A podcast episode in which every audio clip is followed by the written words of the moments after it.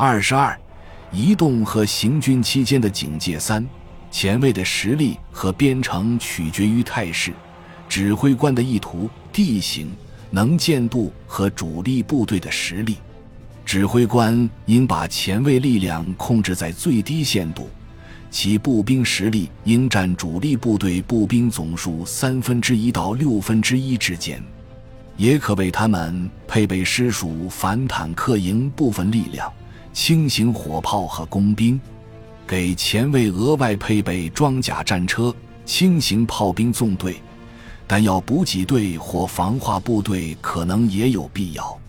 前进期间，倘若指挥官预计到前卫的需求，还可为他们配属个别重型炮兵连、马匹拖曳或摩托化电话分排、无线电分排、师属通信营的信号灯小组和架桥部队的部分力量。一般说来，夜间行进的前卫力量只编有配备重武器的步兵和工兵。骑兵跟随在前卫身后一百米处，除非有令人信服的理由要求他们同主力待在一起。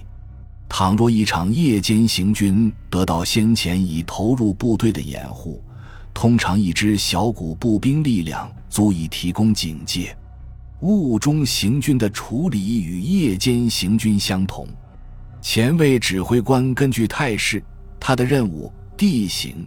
能见度和他掌握的实力组织麾下部队，前卫应分成一股主队和一支尖兵，外加配属前卫的一切快速力量。前卫的大部分步兵力量和其他兵种作为主队向前推进，部分步兵力量和工兵构成尖兵。师属通信营依靠马匹拖曳的分排也应纳入其中。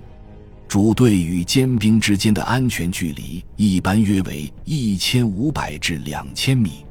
一股强大的尖兵力量通常会把一个尖兵连部署在前方一千至一千五百米处。步兵尖兵由一名军官和一个或多个步兵班组成，部署在尖兵前方五百米处，以分阶段前进，从一个观察点赶至下一个观察点。骑兵尖兵由一个骑兵小队组成，为最前沿部队配属反坦克炮和通信部队也很重要。小股部队根据大股部队的行进调整他们的行军。第三百零二段谈及相关通信。行军期间的侧翼警戒主要由巡逻队执行。位于敞开侧翼的行军纵队为毗邻纵队的侧翼提供掩护。如果巡逻队不够，指挥官可以投入侧卫力量。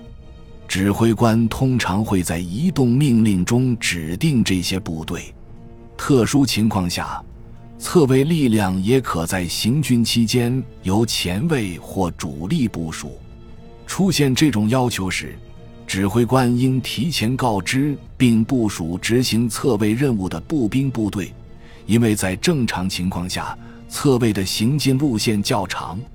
侧卫的实力和编程取决于地形和敌人的威胁，他们必须能够不断进行侦察，并与主力迅速取得通信联系。行进中，侧卫的行动方式与前卫相类似。但指向外侧，他们还要负责自身侧翼和后方的安全。侧卫可伴随行军纵队一同前进，并为后者提供保护，或占据一片阵地掩护己方部队前进，而后重新加入纵队后方。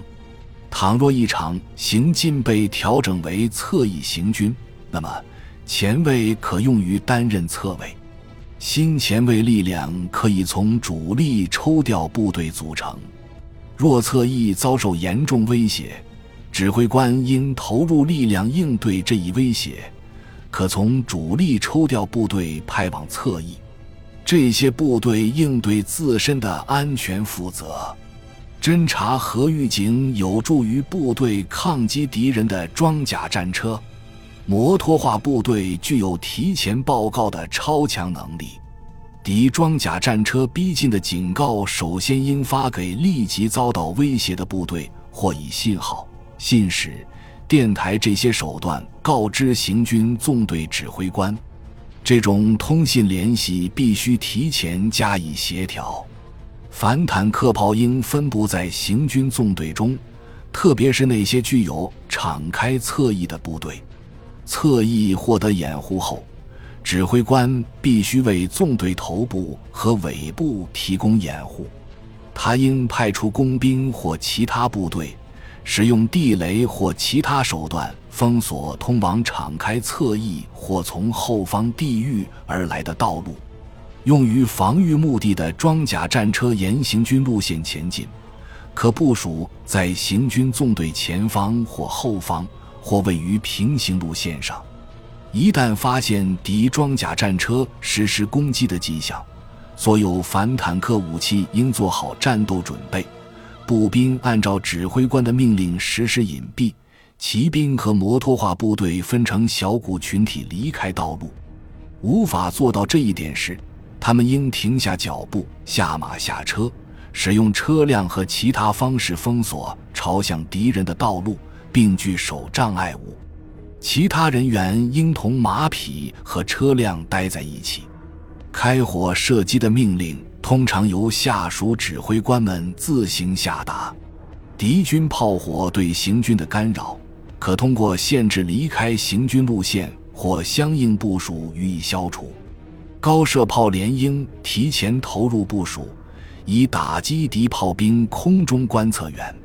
若有己方炮兵空中观测员，指挥官应迅速将远程、低身弹道炮兵连投入行动，在缺乏观察的地带，部分投入且配有重武器的步兵前卫通常能迅速驱散实力虚弱之敌。必要时，指挥官也可沿行军路线使用前卫炮兵。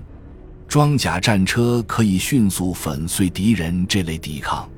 在开阔地或穿越宽阔地域时，炮兵必须掩护行军纵队。指定炮兵部队应做好迅速开火射击的准备，但在某些情况下，部队可能有必要降低前进速度，以确保所有部队获得足够的炮兵掩护。行军纵队指挥官可以从主力部队的炮兵力量。抽调监视炮兵连。